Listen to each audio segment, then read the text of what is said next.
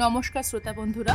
বাংলা সাহিত্যের কিছু শ্রেষ্ঠ বাছাই করা ভৌতিক ও রহস্য গল্পের সংগ্রহ এই ঘোস্ট অ্যান্ড মিস্ট্রিজ আজকের গল্প মহাশোলের টোপ। রচনা শ্রী হিমাদ্রি কিশোর দাশগুপ্ত। গল্পটি সংগ্রহ করা হয়েছে জীবন্ত উপবিত বইটি থেকে। গল্পটি প্রথম প্রকাশিত হয় পত্রভারতী দ্বারা দু হাজার আঠেরো সালের জানুয়ারি মাসে। শ্রী হিমাদ্রি কিশোর দাশগুপ্তর জন্ম উনিশশো তিয়াত্তর সালে সতেরোই মে। উনি কলকাতা বিশ্ববিদ্যালয় থেকে ইতিহাসে এম এ বহু সম্মাননা ও পুরস্কার ছাড়াও পেয়েছেন পশ্চিমবঙ্গ সরকারের শিশু কিশোর একাডেমি প্রদত্ত উপেন্দ্র কিশোর স্মৃতি পুরস্কার। শুরু হচ্ছে আজকের গল্প মহাশোলের টোপ। রেল স্টেশন থেকে রিক্সা ভ্যানটা রমানাথকে নিয়ে এসে নামিয়ে দিল পাকা রাস্তা যেখানে শেষ হয়েছে সেখানটা। তার আর এগোবার উপায় ছিল না। সামনের মেঠো রাস্তায় হাঁটু সমান কাদা। আর সেই রাস্তার দুপাশে যত দূর চোখ যায়, শুধু বর্ষার জল ডোবা ধান ক্ষেত বেলা দুপুর হলেও কালো মেঘে আকাশ ছেয়ে আছে, টিপটিপ করে বৃষ্টিও পড়ছে। স্টেশন থেকে এদিকে আসার পথে টোকা দেওয়া চাষাভুষো শ্রেণির লোকজন ছাড়া তেমন বেশি মানুষজন চোখে পড়েনি রমানাথের। রিক্সা ভ্যান থেকে নেমে রমানাথ প্রথমে তার চটি জুতো কাঁধের ব্যাগের মধ্যে পুড়ে ধুতিটা একটু গুটিয়ে নিলেন। তারপর এক হাতে ছাতা, অন্য হাতে তার হুইল সমেত ছিপটা নিয়ে নেমে পড়লেন পদ্মমাক্ত পথে। দুপাশে ধান ক্ষেত থেকে অবিশ্রান্ত ব্যাঙের ডাক ভেসে আসছে। সেই শব্দ শুনতে শুনতে এগোলেন তিনি। কিছুটা এগোবার পরই দেখতে পেলেন কয়েকজনকে। কাদামাখা গা, কাদামাখা পা, সদ্য ক্ষেতের কাজ করে রাস্তায় উঠে এসে দাঁড়িয়েছে তারা। কালীদহটা কোথায় তা ভালো করে জেনে নেওয়ার জন্য রমানাথ তাদের সামনে এগিয়ে গেলেন। তিনি কিছু জিজ্ঞেস করার আগেই লোকগুলোর মধ্যে একজন তাকে প্রশ্ন করল, বাবু, কোথা থেকে আসছেন? রমানাথ জবাব দিলেন, কলকাতা। কলকাতা থেকে এত দূরে মাছ ধরতে এসেছেন? বিস্ময়ের ভাব ফুটে উঠল লোকটার চোখে। তা কলকাতা থেকে এই জায়গাটা বেশ দূর বটে। প্রথমে ট্রেন, তারপর বাস। কলকাতা থেকে বর্ধমানের এই গ্রামে আসতে রমানাথের প্রায় সাত ঘণ্টার মতন সময় লেগে গেল। কিন্তু কি করবেন রমানাথ? নেশা বড় বালাই, মাছ ধরার নেশা। এই নেশার তাগিদেই সব কাজ ফেলে তিনি কলকাতা থেকে ছুটে যান নানা জায়গাতে। কখনো রানাঘাটের পাল চৌধুরীদের পুকুরে, কখনো কাঁচরাপাড়ার রেলের জলাশয়ে, আবার কখনো বা বারাসাতের নীলকুঠির বিলে। মাছ ধরার নেশাটা বড় প্রবল রমানাথের। তিনি লোকটার কথা শুনে হেসে বললেন হ্যাঁ কলকাতা, কালীদহটা কোন দিকে? লোকটা একটা গ্রামের দিকে আঙুল তুলে দেখিয়ে বলল, এই খাল ধরে চলে যান।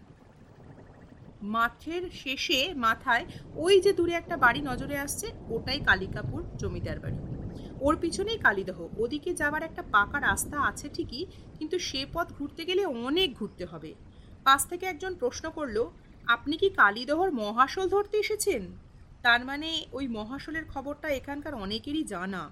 রমানাথ বললেন হ্যাঁ ওই মহাশোল ধরতেই এসেছি। খুব বড় মাছ বুঝি? একজন বলল হ্যাঁ খুব বড় মাছ। যখন সে ঘাই দেয়, খেলা করে, তখন তোলপাড় হয় দহর জল। ও দহে অনেকে ডুবে মরেছে বলে লোকজন খুব একটা যায় না ওদিকে। তবে আমি একবার একটা লাশ তুলতে গেছিলাম ওখানে। কিন্তু ওই মহাশোলকে তো আপনি ধরতে পারবেন না, বাবু। এগোতে গিয়েও কথাটা শুনে থমকে দাঁড়ালেন রমাপদ। তারপর প্রশ্ন করলেন, কেন? ধরতে পারব না কেন? লোকটা জবাব দেওয়ার আগে কেমন যেন একটু ইতস্তত করল। যেন রমাপদ মাছটা ধরতে পারবে না, এ কথাটা বলা সে ঠিক করেনি। এ কথাটা বুঝতে পেরেছে সে। রমাপদ আবার জানতে চাইল, কেন? পারব না কেন? লোকটা এবার জবাব দিল, ও মাছ শুধু রাজাবাবুই ধরতে পারেন, আর কেউ পারে না। বারো বছর পর, পরই মাছ একবার ধরা হয়, তার পরদিন আবার নতুন মাছ ছাড়া হয়। সেটা আবার ধরা হয় বারো বছর পরে। এমনই হয়ে আসছে রাজাবাবুর ঠাকুরদার আমল থেকে। ও মাছের টোপ রাজাবাবুরা ছাড়া আর কেউ জানে না। কথাগুলো বলে লোকগুলো আর দাঁড়াল না। তারা আবার ক্ষেতের জলকাদায় নেমে গেল। আর রমাপাদও এগোলেন তাঁদের দেখানো আলপদ বেয়ে লোকগুলোর মুখে মাছ ধরতে না পারার কথাটা শুনে প্রথমে কয়েক মুহূর্তের জন্য মনটা একটু খারাপ হয়ে গেল রমাপদর। কিন্তু পরক্ষণে তিনি হাঁটতে হাঁটতে ভাবতে লাগলেন, এমন রটনা তো গ্রামগঞ্জে কতই থাকে। ঘটনাচক্রে হয়তো রাজাবাবুরা এই মাছটা বেশ কয়েকবার ধরেছেন। তার অর্থ এই নয় যে আর কেউ কোনোদিনও ধরতে পারবে না। সেই রসিক বিলের বিশ্বের ওজনে রুই মাছটার কথাই ধরা যাক না কেন। লোকে তো বলতো, সে মাছ আসলে মাছ নয়, মৎস্যকন্যা, তাকে কোনো দিন ধরা যাবে না। কিন্তু তাকেই তো রসগোল্লার রসে ডোবানো পাউরুটির মন্দর সঙ্গে বাঁকুড়া থেকে আনা বিশেষ ধরনের লাল পিঁপড়ে ডিম দিয়ে ছিপে গেঁথেছিলেন রমানাথ। অথবা গোচারণ পুকুরে সেই বিশাল কাতলাটা? লোকে বলতো তার ঠোঁট নাকি এত পিছল যে বাঁকানো বড়শিও পিছলে যায়। শেষ পর্যন্ত বিশেষভাবে তৈরি খুবই শক্ত, অথচ পুঁটি মাছ ধরার মতন ছোট্ট বড়শি দিয়েই তাকে পাড়ে তুলেছিলেন রমানা। পরে দেখা গিয়েছিল যে প্রকৃতির কোনো অদ্ভুত খেয়ালে তার মুখের হাঁটা এত ছোট ছিল যে বড় বড়শি গিলতে পারত না সে। এসব কথা ভাবতেই মনে বল ফিরে ফেলেন রমানাথ পাকা মাছ শিকারী তিনি। মাছটা ঠিক কেমন সে কথাই ভাবতে লাগলেন তিনি। আর তার সঙ্গে ভাবতে লাগলেন খবরের কাগজের বিজ্ঞাপনটার কথা। ওই বিজ্ঞাপনটা না দেখলে এতদূর ছুটে আসতেন না তিনি। খবরের কাগজে ছোট ছোট অনেক বিজ্ঞাপন ছাপা হয়, যেগুলো সাধারণত চোখ এড়িয়ে যায় সাধারণ মানুষের। কিন্তু সেসব বিজ্ঞাপনের খোঁজ রাখে সন্ধানীরা। সাধারণত বিলে বা পুকুরের মাছ ধরার জন্য টিকিট লাগে। সাধারণত পুকুরের মাছ বুঝে একশো থেকে পাঁচশো টাকারও টিকিট করা হয়। ধরা মাছের আকৃতি আর ওজন বুঝে হাজার থেকে পাঁচ হাজার টাকা পর্যন্ত পুরস্কার মূল্য দেওয়া হয় মাছ শিকারীদের। তার সঙ্গে মাছ ধরা তো থাকবেই। এমন টুকটাক মাছ ধরার বিজ্ঞাপন মাঝে মাঝে থাকে কাগজে। কিন্তু এই বিজ্ঞাপনটা আকৃতিতে তেমনই ছোট হলেও টিকিটের মূল্য আর পুরস্কারের মূল্য বিচারে এত বড় বিজ্ঞাপন এর আগে রমানাথ দেখেননি। টিকিট মূল্য দশ হাজার টাকা আর পুরস্কার মূল্য এক লাখ টাকা। ভাবা যায়? হয়তো উটকো লোকেদের এ প্রতিযোগিতা থেকে দূরে রাখাতেই টিকিটের দাম এত বেশি ধার্য করা হয়েছে, আর সেজন্যই পুরস্কার মূল্যটাও বেড়েছে। মাছটাকে ধরতে পারলে কেল্লা ফতে। এর আগে বেশ কিছু জায়গাতে বড় বড় শোল মাছ ধরেছেন রমানাথ। ও মাছ কি টোপ গেলে না গেলে তা বিলক্ষণ জানেন মাছ শিকারী রমানাথ। সেই মতন তিনি টোপগুলোর সঙ্গেও এনেছেন। তার ব্যাগের মধ্যে কাঁচের জারে রাখা আছে সেগুলো। রমানাথ আলপথ ভেঙে একসময় পৌঁছে গেলেন বাড়িটার সামনে। অন্যদিক থেকে একটা পাকা রাস্তা ঘুরপথে এসে থেমেছে বাড়িটার সামনে। বিশাল জায়গা নিয়ে দাঁড়িয়ে আছে বাড়িটা। তবে তার চেহারা দেখে মনে হয় বাড়িটার বয়স দু তিনশো বছর হবে। তার একটা অংশ ভেঙে পড়েছে। বাকি অংশ এখনও দাঁড়িয়ে থাকলেও দেয়াল, থামের গা থেকে পলিস্তারা খসে পড়েছে। তবে দোতলা বাড়িটার কলেবর দেখলে এখনও বোঝা যায় যে বাড়িটা যারা বানিয়েছিলেন, তারা যথেষ্ট বিত্তশালী ছিলেন। হয়তোবা এতল্লাটের জমিদার ভূস্বামী গোছের কেউ হবেন। যে কারণে তাদের বর্তমান উত্তরসূরিদের এখনও রাজাবাবু বলে স্থানীয় লোকেরা। বাড়িটার পিছনে গাছগাছালির আলারে একটা জলাশয়ও যেন চোখে পড়ল রমানাথের। বাড়িটার সামনে ফাঁকা জমিতে বেশ কয়েকটা গাড়ি দাঁড়িয়ে আছে। দু একটা গাড়ির মাথায় হুইল, ছিপ ইত্যাদি বাঁধা। কয়েকজন লোক ইতস্ততভাবে বাড়িটার বাইরে ঘোরাফেরা করছে, এদিকে ওদিকে তাকাচ্ছে। তাদের ভাবভঙ্গি পোশাক দেখে ঠিক স্থানীয় লোক বলে মনে হয় না। রমানাথ বুঝতে পারলেন, এরাও তার মতন মাছ ধরতে এসেছে। কোথায় টিকিট দেওয়া হচ্ছে, সে কথাটা তাঁদের একজনকে জিজ্ঞেস করতে আঙুল তুলে তিনি বাড়িটার একটা অংশ দেখিয়ে দিলেন। রমানাথ সেদিকে এগোলেন। ঘরটা সম্ভবত কাছারি ঘর। কর্মচারীদের বসার জন্য উঁচু গদি আটা জায়গা আছে। সেখানে বসে আছেন দুজন লোক। কয়েকজন মাছ শিকারির থেকে টাকা বুঝে নিয়ে টিকিট করাচ্ছে তারা। ছাতা বন্ধ করে ছিপটাকে দেয়ালের গায়ে হেলান দিয়ে রেখে টিকিটের লাইনে দাঁড়িয়ে বললেন রমানাথ। একটা জিনিস তিনি বুঝতে পারলেন যে বাইরে যারা রয়েছে বা টিকিটের লাইনে যারা রয়েছেন, তারা কেউ গ্রামের মানুষ নন, সবাই বাইরের লোক। গ্রামের লোক টিকিট কেনার জন্য এত টাকা পাবে কোথায়? আর তার উপর যখন তাদের বিশ্বাস যে রাজাবাবু ছাড়া কেউই মহাশল ধরতে পারবে না। তখন কারও কাছে যদি টাকা থেকেও থাকে, তা নষ্ট করে লাভ কি? সামনে দু তিনজনের টিকিট কাটা শেষ হলে রমানাথ লোক দুটোর সামনে এসে পকেট থেকে টাকা বার করলেন। যে টাকা নিচ্ছিল, সে বলল, শর্তগুলো জানেন তো? একদিনে এক বেলার জন্যই এ টিকিট। আগামীকাল বেলা বারোটা থেকে সন্ধ্যা ছটা পর্যন্ত। তার মধ্যেই যদি মাছটা ধরা হয়ে যায়, তো তবে আর বসারই দরকার হবে না। জলের ধারে বসার মাচার জন্য লটারি হবে একটু পরে। কুড়ি জনের নাম নেওয়া হবে ঠিক হয়েছিল আগে আসার ভিত্তিতে। আপনি কুড়ি নম্বর লোক। লটারিতে বসার যে জায়গা পাবেন, সেখানেই বসতে হবে কিন্তু। রমানা শুনে টাকাটা তার দিকে বাড়িয়ে দিয়ে বললেন, ঠিক আছে, টিকিটটা দিন। টাকা নিয়ে টিকিট আর রসিদ কাটতে কাটতে লোকটা বলল, দূর দূর থেকে আপনারা এসেছেন? কাছাকাছি কোনো হোটেলও নেই। তাই এ বাড়িতেই আপনাদের থাকার ব্যবস্থা করেছেন রাজাবাবু।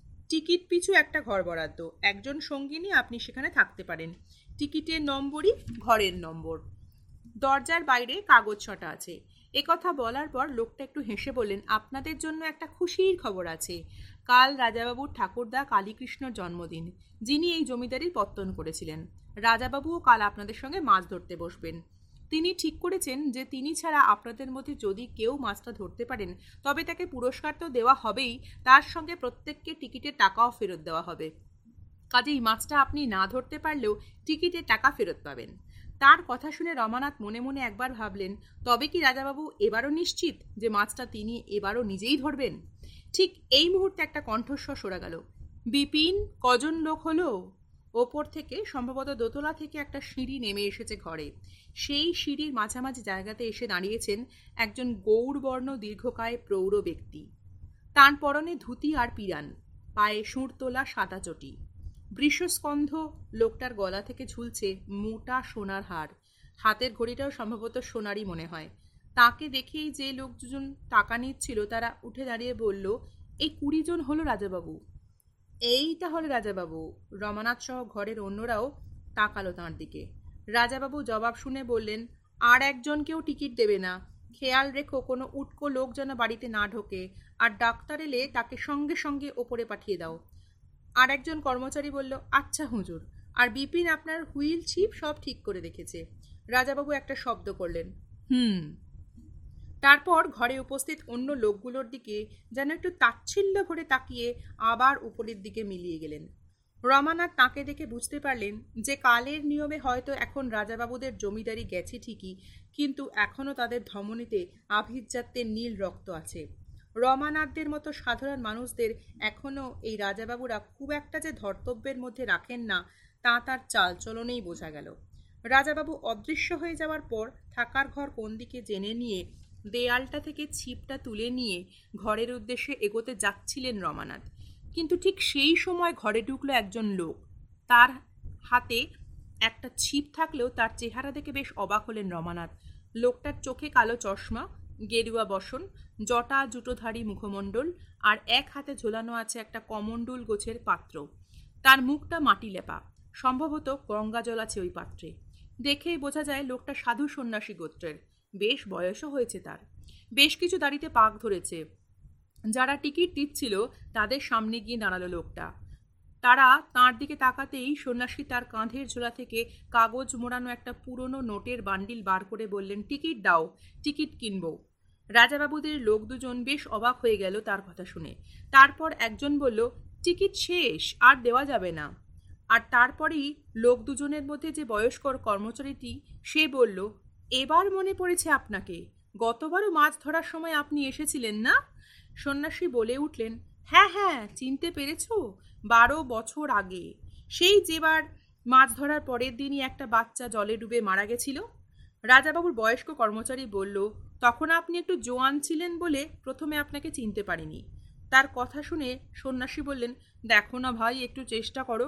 কত দূর থেকে ছুটে এলাম। বারো বছর ধরে ভিক্ষা করে টাকাটা জমালাম টিকিটের। শেষে ফিরে যাব? রাজাবাবুর লোকটা এবার একটু কঠোরভাবে বললেন, না, আর কিছু করার নেই। সন্ন্যাসীর মুখে বিমর্ষ ভাব ফুটে উঠল। তিনি বললেন, তবে আর কিছুই করার নেই। কিন্তু আজকে রাতটা কি এখানে কাটানো যাবে? বাইরে দুর্যোগ নামতে চলেছে। এখন আমি কোথায় যাই?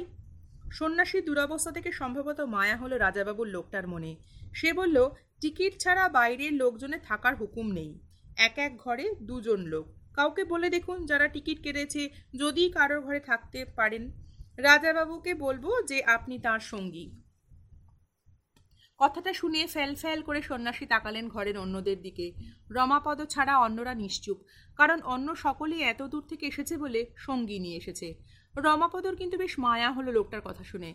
সাধু সন্ন্যাসীর উপর তেমন আর বিশ্বাস না থাকলেও লোকটা যে তার ভিক্ষার টাকা জমি মাছ ধরার নেশায় এতদূর ছুটে এসেছে, এ ব্যাপারটা আকৃষ্ট করল তাকে। রমানাথ নিজেও অনেক কষ্ট করে জোগাড় করেছেন টাকাটা। এ নেশার টানটা তিনি বোঝেন। একটু ভেবে নিয়ে শেষে তিনি বলে ফেললেন, একটা রাতের ব্যাপার তো, ঠিক আছে। আমার কোনো সঙ্গী নেই, আপনি রাতটা আমার সঙ্গে কাটাতে পারেন। কথাটা শুনেই যেন উৎফুল্লে উঠল কালো চশমা পড়া সন্ন্যাসীর মুখটা। তিনি বললেন, অনেক ধন্যবাদ। আপনি নিশ্চিন্ত থাকুন, আপনাকে আমি বিরক্ত করব না। এই বলে সন্ন্যাসী ঘরের এক কোণে গিয়ে দাঁড়ালেন। কুড়ি জন লোক হয়ে গেছে।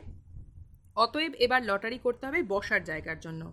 রাজাবাবুর একজন কর্মচারী গিয়ে বাইরে থেকে টিকিটধারীদের ডেকে আনলেন লটারির জন্য। লটারি হলো রমানাথের ভাগ্যে যে নম্বরটা উঠল, তাতে তার মনটা খুঁতখুত করে উঠল। রমানাথের নম্বর তেরো।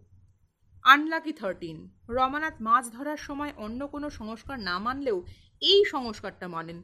কারণ যতবারই তিনি এই তেরো নম্বর টিকিটটা পেয়েছেন, ততবার তিনি তেমন সুবিধা করে উঠতে পারেননি মাছ ধরায়। কিন্তু কি আর করা যাবে? কিছুক্ষণের মধ্যেই সে ঘর ছাড়লেন রমানাথ। আর তার পিছু পিছু সেই সন্ন্যাসীও। মাথা কোজার আস্তানায় যাওয়ার আগে রমানাথ সন্ন্যাসীকে বললেন, ঘরে যাওয়ার আগে একবার জলাশয়টা দেখে আসি। সেটা না দেখলে মন কেমন করছে। আপনার মাছ ধরার নেশা আছে দেখে আশ্চর্য লাগছে। আপনার কি নাম? কোথা থেকে আসছেন? সন্ন্যাসী হেসে বললেন হ্যাঁ চলুন। আগে এসেছি বলে এ জায়গা আমি চিনি, দহটা বাড়ির পিছনেই। পূর্বাশ্রমে আমার একটা নাম ছিল বটে, কিন্তু লোকে এখন আমাকে অঘোর বাবা বলে জানে। হরিদ্বারের কাছাকাছি এক জায়গাতে গঙ্গার পাড়ে আমরা থাকি। রমাপদ বিস্মিতভাবে বললেন, অত দূর থেকে মাছ ধরার নেশায় এখানে এসেছেন? কাগজে বিজ্ঞাপন দেখে? সন্ন্যাসী বললেন হ্যাঁ অত দূর থেকে। তবে বিজ্ঞাপন দেখে নয়। বারো বছর পর পর নির্দিষ্ট দিনে মাছ ধরার এই আয়োজন হয়। তারিখটা মনে ছিল, তাই এসেছিলাম। তাড়াতাড়ি পা চালান। আকাশের যা অবস্থা, তাতে কিছুক্ষণের মধ্যেই বৃষ্টি নামবে। সত্যিই কালো মেঘে ছেয়ে আছে আকাশ। অঘর সন্ন্যাসীকে অনুসরণ করলেন রমাপদ। বাড়িটার পিছন দিকে একটু এগিয়ে তিনি পৌঁছে গেলেন কালীদহে। কালীদহ বেশ বড় দেখি। অন্তত বিঘা সাত আটেক তো হবেই। তার পারে বড় বড় প্রাচীন গাছ সার বেঁধে দাঁড়িয়ে আছে। কালীদহ সত্যিই যেন কালীদহ। জলের রং এমনিতে কালো। তার ওপর আবার মেঘের ছায়া পড়ে তাকে আরও ঘোর কৃষ্ণবর্ণ করে তুলেছে। কালীদহের পাড় ঘেঁষে মোথা ঘাস আর জঙ্গলের ঘাস। শ্যাওলাপূর্ণ জলরাশিতে ইতিমধ্যে বৃষ্টির ফোঁটা সুটতে শুরু করেছে। এই পরিবেশে মাছেরা জলতলের উপরে উঠে খেলা করে, ঘাই দেয়। কিন্তু জলের দিকে বেশ কিছুক্ষণ তাকিয়ে থেকেও বৃষ্টির ফোঁটা ছাড়া অন্য কোনো তরঙ্গ রমাপদর চোখে ধরা দিল না। অর্থাৎ দহের জলে অন্য কোনো মাছ নেই। আর এই মহাশলয় তো লুকিয়ে আছে ওই শ্যাওলা ঢাকা কালো দিঘির গভীরে কোথাও। কিছুক্ষণের মধ্যেই বড় বড় ফোঁটায় বৃষ্টি নামলো।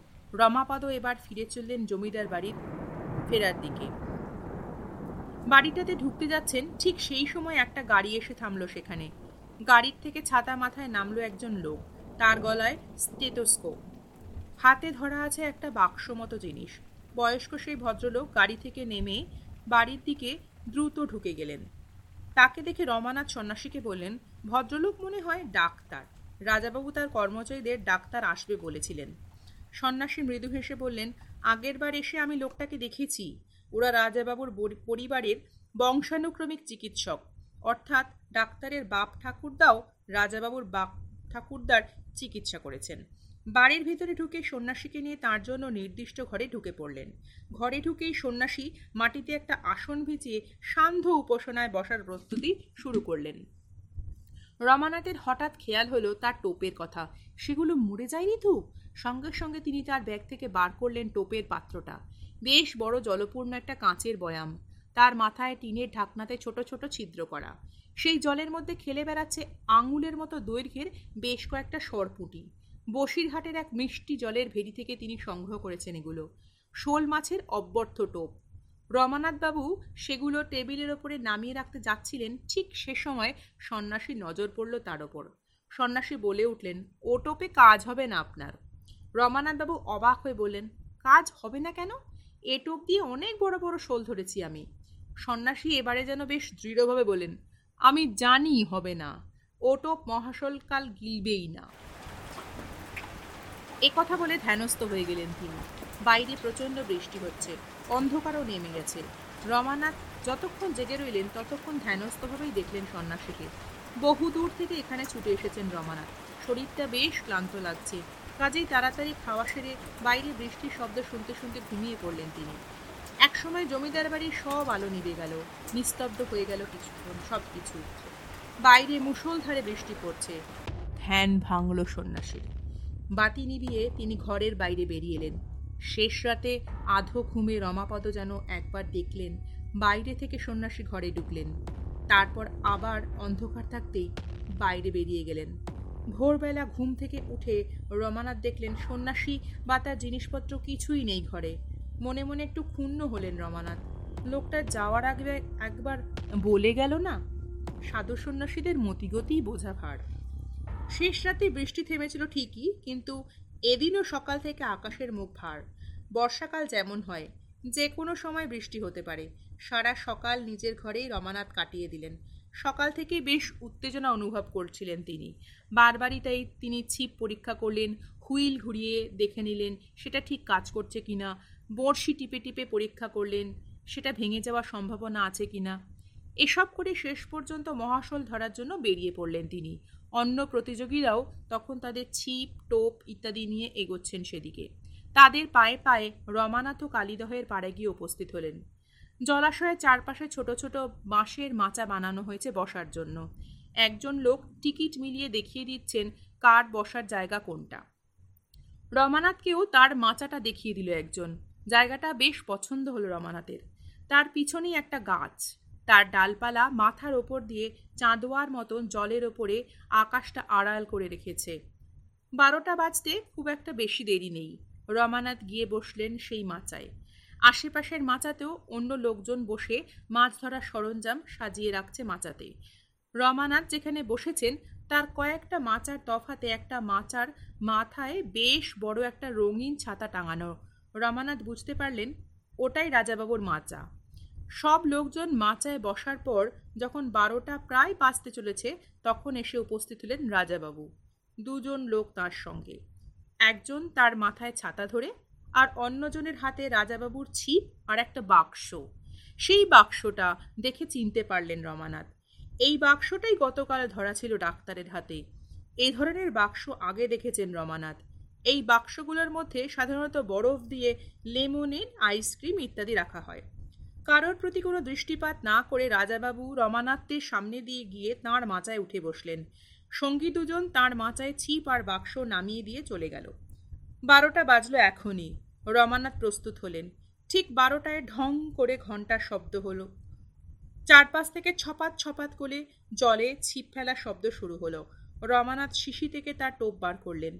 জ্যান্ত সরপুটে লেজের দিকে নিপুণ হাতে এমনভাবে বড়শি গাঁথলেন যে জলে বড়শি গাঁথা অবস্থায় মাছটা মরবে না, খেলে বেড়াবে। সেটাই আকৃষ্ট করবে মহাশোলকে। তারপর সে টোপ গিলবে। বড়শিটা গেঁথেই জলের দিকে টোপ ছুড়লেন তিনি। ছপাত করে একটা শব্দ হলো। জলে পড়ে মাছটা একবার লাফালো। তারপর জলের তলায় হারিয়ে গেল। ফাতনাটা একটু নড়ে চড়ে স্থির হয়ে গেল। ছিপটা শক্ত হাতে ধরে বসলেন রমানাথ।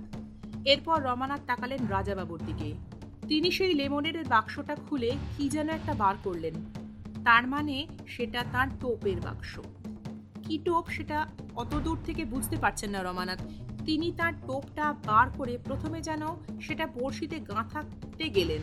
কিন্তু পরক্ষণেই তিনি সেই টোপটা নেড়ে চেড়ে দেখে অনেকটা ক্রুদ্ধভাবেই যেন জলে ফেলে দিলেন। তারপর হাত নেড়ে সম্ভবত তার লোকজনকে ডাকলেন। মিনিট খানেকের মধ্যেই একজন উপস্থিত হলো তার কাছে। রাজাবাবু তাকে কি যেন বললেন। লোকটা সঙ্গে সঙ্গে ঊর্ধ্বশ্বাসে ছুটল রাজবাড়ির দিকে। রমানাথের মনে হলো যে রাজাবাবু হয়তো কোনো সরঞ্জাম ফেলে এসেছেন, আর সেটাই আনতে ছুটল লোকটা।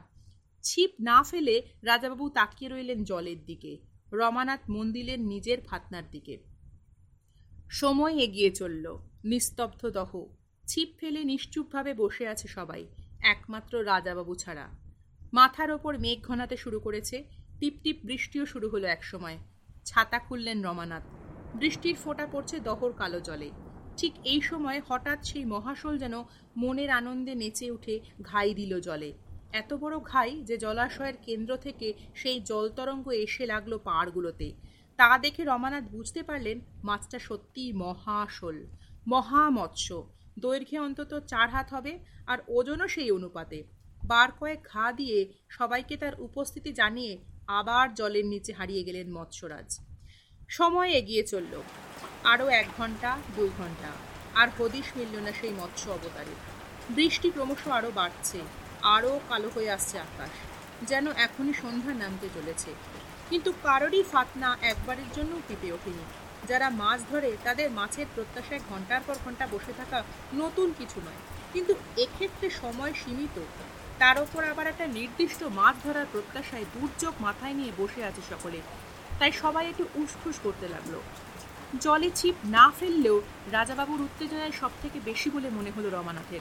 তিনি অস্থিরভাবে বারবার পিছনে তাকাচ্ছেন। অবশ্য তার পিছনে তাকানোর কারণ বোধগম্য হলো না রমানাথের। একসময় রমানাথেরও মনে হতে লাগল যে ওই মহাশল কি সত্যি কারোর টোপি গিলবে না? মাঝে মাঝে এমন হয়। বড় মাছ একবার ভাই দিয়ে নিচে নেমে স্থির হয়ে যায়। তখন আর সে টোপ গেলে না। সময় এগিয়ে চলল আরও আর তার সঙ্গে পাল্লা দিয়ে কালো হয়ে উঠল দহর জল। রমানাথ কেমন যেন হতাশ হয়ে পড়তে লাগলেন।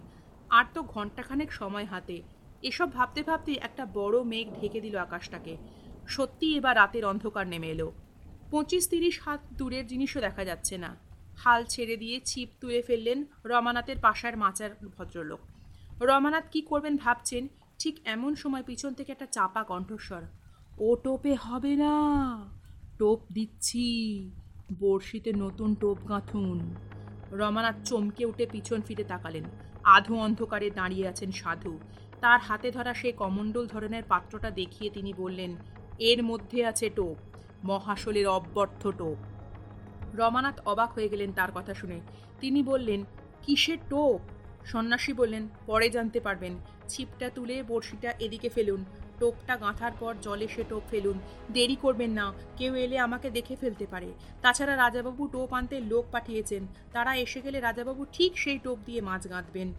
রমানাথের কথা শুনে মনে হলো, তিনি কি করবেন সেটা বুঝতে পারলেন না। তাই জন্য ইতস্তত করতে লাগলেন। সন্ন্যাসী এবার বললেন, বিশ্বাস করুন আমাকে, এটোপ মহাশল গিলবেই জলের নিচে এটোপের আশাতেই সে ঘুরে বেড়াচ্ছে। তীর বরাবর জলের নিচে পাক খাচ্ছে তার এই মহার্ঘ খাদ্যের আশায়। সময় নষ্ট করবেন না। ছিপ ওঠান ছিপ ওঠান। সন্ন্যাসীর কথার মধ্যে এমন একটা কিছু ছিল যা ধীরে ধীরে প্রভাবিত করে ফেলল রমানাথকে। একসময় তিনি ছিপ তুলে সুতো সমেত বড়শিটা ছুঁড়ে দিলেন পিছনের দিকে। ছিপটা অবশ্য তার হাতেই ধরা রইল। তুমুল বৃষ্টি হচ্ছে, অন্ধকারে ভালো করে কিছু দেখা যাচ্ছে না। সন্ন্যাসী তার কমণ্ডল থেকে কী যেন একটা জিনিস বার করে দ্রুত গাঁথলেন বড়শিতে। তারপর বললেন, টোপটা এবার হাতে না ধরে ছিপটা ঘুরিয়ে জলে ফেলুন। সন্ন্যাসীর নির্দেশ মতো সে কাজটাই করলেন রমানাথ। টুপ করে শব্দ করে ফাতনা সমেত, বড়শি সমেত জলে ডুবে গেল টোপটা। সন্ন্যাসী বললেন, এখান থেকে পাঁচ মাইল দূরে মহাকালীর একটা পুরনো মন্দির আছে। লোককে জিজ্ঞেস করলে দেখিয়ে দেবে জায়গাটা। আমার টাকার দরকার নেই, তবে সম্ভব হলে আজ রাতে মাছটা সেখানে নিয়ে যাবেন। আমি সেখানে রাত্রিবাস করব। এই বলে রমানাথকে আর কিছু বলার সুযোগ না দিয়ে অন্ধকারের মধ্যে হারিয়ে গেলেন তিনি। এর কিছুক্ষণের মধ্যে মেঘ কেটে গেল, আলো ফুটতে শুরু করল। বৃষ্টিটাও একটু কমে এলো। ফাতনার দিকে তাকিয়ে সন্ন্যাসীর কথা ভাবতে লাগলেন রমানাথ। অদ্ভুত ব্যাপার। কি টোপ দিয়ে গেলেন তিনি? ফাতনার দিকে তাকিয়েছিলেন রমানাথ। হঠাৎ তার মনে হলো ফাতনাটা যেন একটু কেঁপে উঠল। দৃষ্টি বিভ্রম নয় তো? আবারও কাঁপল ফাতনাটা। কেঁপে উঠল রমানাথের বুকও একবার, দুবার, তিনবার। তারপরেই ফাতনা ডুবে গেল জলে। ব্যাপারটা সত্যি কিনা বুঝতে রমানাথের যে কয়েক মুহূর্ত সময় লাগল, তার মধ্যে সুতোয় টান পড়ল। ছিপ সামলে হুইল থেকে সুতো ছাড়তে ছাড়তে শুরু করলেন তিনি। টোপ গিলেছে মহাশল, গলায় বড়শি আটকে পাগলের মতো ছুটে বেড়াচ্ছে সে। কিছুক্ষণের মধ্যে প্রচণ্ড তোলপা শুরু হলো জলে। জলের ওপর লাফিয়ে উঠল বড়শি বেঁধা মাছটা। এতক্ষণে সবাই বুঝতে পারল ব্যাপারটা কি ঘটেছে। ছিপ সামলাতে সামলাতে রমানাথের চোখ পড়ল রাজাবাবুর দিকে। উত্তেজনায় উঠে দাঁড়িয়ে তিনি তাকিয়ে আছেন রমানাথের দিকে। আর এরপরই রমানাথ দেখল তিনি তার হাতের দামি ইংল্যান্ড ছিপটা প্রচণ্ড ক্রোধে, হতাশায় হাঁটুর ওপরে ভেঙে জলে ছুঁড়ে ফেলে ছুটতে শুরু করলেন রাজবাড়ির দিকে। কিছুক্ষণের মধ্যেই রমানাথ দক্ষ হাতে মাছটাকে খেলিয়ে পাড়ে তুলে ফেললেন। মাছের মুখ থেকে সুতোটা কেটে দিলেন তিনি। প্রায় পাঁচ হাত লম্বা মাছটার পেট নাচিরলে বড়শি বেরোবে না। চারপাশটা বেশ অন্ধকার। পাড়াগ্রামে রাত আটটা মানে বেশ অনেক রাত। তবে বৃষ্টিটা থেমেছে। আর একটা গাড়ি ভাড়া করে এনেছেন তিনি। গাড়ি ছাড়া এতগুলো টাকা নিয়ে কলকাতার দিকে এত রাতে রওনা হতে ভরসা পাননি তিনি। তার উপর আবার তাকে সন্ন্যাসীর জন্য এই জায়গায় আসতে হতো। এদিকে আস্তে আস্তে সারা পথ একটাই কথা রমানাথ ভেবেছেন। কি এমন অব্যর্থ টোপ দিলেন সন্ন্যাসী যে মাছটা ধরা পড়ল? মন্ত্রপুত কিছু? কিন্তু এ ব্যাপার আবার ঠিক বিশ্বাস করেন না রমানাথ। তবে তা কিসের টোপ? সন্ন্যাসীকে মাছটা দেখাবার আগে মাছের পেট চিরতেও পারছেন না তিনি। কিন্তু সময়ের সঙ্গে সঙ্গে রমানাথের কৌতূহলটা বেড়েই চলল। গাড়িটা মন্দিরের সামনে থামল। পোড়ো মন্দির। কোথাও কোনো আলো নেই বা লোকজনও নেই। আশেপাশে বসতিও নেই কোনো। বড় রাস্তার পাশে শুধু ধান ক্ষেত ব্যাঙের ডাক ভেসে আসছে সেখান থেকে। গাড়ি থামার শব্দেই বুঝি কিছুক্ষণের মধ্যে অন্ধকার মন্দির থেকে একটা মোমবাতি নিয়ে বেরিয়ে এলেন একজন। সেই অঘোর সন্ন্যাসী। তাকে দেখে গাড়ির থেকে মাছটা নিয়ে নামলেন রমানাথ। এত বড় মাছ যে তার মাথা আর লেজের দিক দড়ি দিয়ে বাঁধা থাকলেও তা মাটি ছুঁয়ে যাচ্ছে, আর তেমনই ভারী। সন্ন্যাসী তাকে দেখে ইশারায় মন্দিরের ভিতরে ঢুকতে বললেন। চাতালে উঠে মাছ সমেত মন্দিরে প্রবেশ করলেন রমানাথ। সন্ন্যাসীকে অনুসরণ করে মন্দিরের একটা ঘরের মধ্যে ঢুকে একটা বেদির মতন জায়গাতে মাছটা নামাতে বললেন তিনি। সেই বেদির একপাশে সন্ন্যাসীর সেই কমণ্ডল আর ঝোলাও রাখা আছে। সন্ন্যাসীর ইশারায় মাছটা সেখানে রাখলেন রমানাথ। সন্ন্যাসী জিজ্ঞেস করলেন, রাজাবাবুর খবর কি? রমানাথ জানতে চাইলেন, শুনলাম তার হার্ট অ্যাটাক হয়েছে, হাসপাতালে নিয়ে যাওয়ার তোড়জোড় হচ্ছে। আর তার কর্মচারীদের একজন বলল, যে তার ফলে পক্ষাঘাতগ্রস্তও হয়েছেন। আর কোনোদিনও মাছ ধরতে বসতে পারবেন না তিনি। তার জবাব শুনে সন্ন্যাসী মাছটার দিকে তাকিয়ে বললেন, তিন লক্ষ টাকার ক্ষতির ধাক্কা সামলাতে পারেননি রাজাবাবু। এমনিতেই বেশি হিসেবেই জীবনযাত্রার বর্তমানে ধারে জর্জরিত তিনি। ভেবেছিলেন মাছটা ধরে টিকিটের টাকায় ধার মেটাবেন। তবে পাপ কাউকে ছাড়ে না। তিন পুরুষ ধরে ওই ডাক্তারদের সাহায্যে কত মানুষকে যে মাছ ধরার বাজিতে ঠকিয়েছেন তার হিসেব নেই। ওই ডাক্তাররাই তো টোপ আর মাছের খাবার সরবরাহ করতো রাজাবাবুদের। ঈশ্বর একদিন তাঁদেরও নিশ্চয়ই শাস্তি দেবেন। আমার বাবা জমি, জায়গা, এই মাছ ধরার বাজিতে ছিনিয়ে নিয়েছেন রাজাবাবুর বাবা। আমার বাবা সব হারিয়ে আত্মহত্যা করলেন। মা না খেতে পেয়ে মারা গেলেন। আর আমি শেষ পর্যন্ত অনাথ হয়ে সন্ন্যাসী হলাম। তবে আমার একটা অনুরোধ আছে। টাকা পয়সা আমার চাই না। তবে মাছটা আপনি আমাকে দিয়ে দিন। তার কথা শুনে বেশ আশ্চর্য হয়ে গেলেন রমানাথ। তিনি কি জবাব দেবেন বুঝতে না পেরে চুপ করে রইলেন। সন্ন্যাসী মাছটার দিকে তাকিয়ে বললেন, বাবা মারা যাওয়ার আগে তার মুখে শুনেছিলাম ঘটনাটা। আমার খালি মনে হতো মহাশূলের টোপটা কি এমন জিনিস যে একমাত্র রাজাবাবুরাই মাছ ধরতে পারেন? কেমন যেন জেদ চেপে গেছিল আমার মনে। যে মাছ আমার বাবার মৃত্যুর কারণ, তাকে আমাকে ধরতেই হবে। গতবার আমি তাই এলাম এখানে। ভিক্ষার টাকা জমিয়ে টিকিট কাটলেও মাছটা রাজাবাবুই ধরলেন। তবে সেবার মাছ ধরতে না পারলেও রাজাবাবুর টোপ সম্বন্ধে যেন একটা আবছা ধারণা হয়েছিল আমার মনে। সন্ন্যাসীর জীবন। ঘুরতে ঘুরতে হরিদ্বারের কাছে এক অঘোর সন্ন্যাসীদের ডেরায় উপস্থিত হলাম। তাদের ভাবনায় দীক্ষিত হলাম। সাধনার উপাচার সংগ্রহের জন্য আমরা বসে থাকতাম গঙ্গার ধারে। মাথার মধ্যে কিন্তু ঘুরঘুর করত রাজাবাবুদের টোপের ব্যাপারটা। তখনই একদিন আমার চোখ খুলে গেল। বুঝতে পারলাম মহাশুলের টোপের ব্যাপারটা কি। তাই বারো বছর পর আবার ভিক্ষার টাকা জমিয়ে টোপ নিয়ে চলে এলাম। আর গতকাল রাত্রে ডাক্তারের দেওয়া টোপটা ফেলে দিয়ে রাজাবাবুর টোপের বাক্সে রেখে এলাম একই রকম দেখতে একটা জিনিস। রমানাথ আরও বিস্মিতভাবে বললেন, ব্যাপারটা শুনলাম। টাকার অর্ধেক অংশ আমি দিতে চাই আপনাকে। মাছটাও দিতে আমার আপত্তি নেই। তবে রাজাবাবুরা কি টোপ দিয়ে মাছ ধরতেন? আপনার দেওয়া সেই অব্যর্থ টোপটাই বা কি ছিল? সন্ন্যাসী বলেন, আমি সেটাই তো আপনাকে জানতে দিতে চাই না। পাছে আপনি সেটা আবার ব্যবহার করতে শুরু করেন? বড় মাছের, বিশেষত মাংসাশী মাছের এর চেয়ে প্রিয় খাদ্য নেই। ঠিক আছে, মাছটা আপনি নিয়ে যান, টোপটা আমি নিয়ে নিই। সেটা আপনার দেখার দরকার নেই। এই বলে সন্ন্যাসী তার ঝোলার ভিতর থেকে একটা ছোট ছুরি বার করে এগিয়ে গেলেন মাছটার দিকে। দেহ দিয়ে রমানাথের দৃষ্টিকে আড়াল করে মাছের পেট চিরে বড়শি থেকে টোপটা খুলে নিজের মুঠোর মধ্যে নিয়ে রমানাথের দিকে ফিরে এসে বললেন, এবার মাছটা আপনি নিয়ে যেতে পারেন। রমানাথ সন্ন্যাসীর উদ্দেশ্যে বলেন ইচ্ছা থাকলে আপনার এখানে না এসে মাছটাকে আমি বাড়ি নিয়ে যেতে পারতাম, ওর পেট চিরে দেখতে পারতাম টোপটাকে, কিন্তু তা আমি করিনি। আমি আপনাকে কথা দিচ্ছি এই টোপ আমি কোনোদিনও ব্যবহার করব না। আপনি নিশ্চিন্ত থাকতে পারেন। সন্ন্যাসী তার কালো চশমার আড়াল থেকে কিছুক্ষণ চেয়ে রইলেন রমানাথের দিকে। তারপর বললেন, ঠিক আছে, আমি আপনাকে বিশ্বাস করলাম। সন্ন্যাসী এবার ধীরে ধীরে মেলে ধরলেন তার হাতটা। একটা গোল বলের মতন ছোট জিনিস। ভালো করে সেটার দিকে তাকিয়ে চমকে উঠলেন রমানাথ। সন্ন্যাসীর হাতে জেগে আছে একটা চোখ অক্ষী গোলক রমানাথ কয়েক মুহূর্ত বাকরুদ্ধ হয়ে থাকার পর প্রশ্ন করলেন, কিসের চোখ এটা? সন্ন্যাসী শান্তস্বরা জবাব দিলেন মানুষের। আঁতকে উঠলেন রমানাথ। সন্ন্যাসী ঠোঁটের কোণে আবছা হাসি ফুটল। তিনি এরপর বললেন তবে এটা আমার চোখ। বাঁ চোখের দৃষ্টিশক্তি চলে গিয়েছিল। ডাক্তারকে বললাম চোখটা তুলে পাথরের চোখ বসাতে। তারপর আমার এই চোখটা কমণ্ডলে আড়কে ভিজিয়ে টোপ হিসাবে ব্যবহার করার জন্য ছুটে এলাম এখানে। রাজাবাবুর ডাক্তারও তাকে এমন একটা সত্যি চোখ মর্গ থেকে সংগ্রহ করে এনে দিয়েছিল গতকাল। সেটা ফেলে দিয়ে আমি তার জায়গায় রেখে এলাম আমার পাথরের চোখটা। জানেন তো, অঘোর সন্ন্যাসীরা নদী থেকে জলে ভাসা লাশ সংগ্রহ করে। গতবার মাছ ধরার পরের দিন একটা বাচ্চা ছেলে দহের জলে ডুবে মারা গিয়েছিল। তার লাশ যখন তোলা হলো, তখন দেখেছিলাম তার চোখ দুটো নেই। আর গঙ্গার তীরে যে মৃতদেহ ভেসে আসে, খেয়াল করবেন, তাদের চোখ থাকে না। মাছের সবচেয়ে প্রিয় খাদ্য মানুষের চোখ। মহাশলের টোপ কথা বলতে বলতে চোখের চশমা খুলে ফেললেন সন্ন্যাসী। রমানাথ দেখতে পেলেন তার বাঁ চোখে কোটরে জমাট বাঁধা অন্ধকার।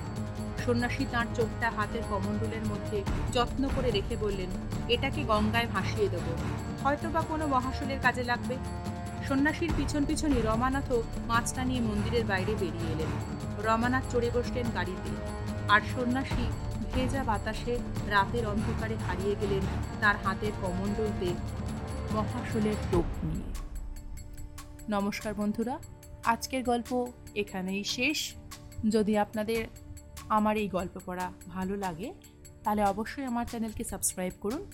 আমাকে আরও ভালো ভালো গল্প আপনাদের সামনে উপস্থিত করানোর জন্য উৎসাহিত করুন। নমস্কার, শুভরাত্রি।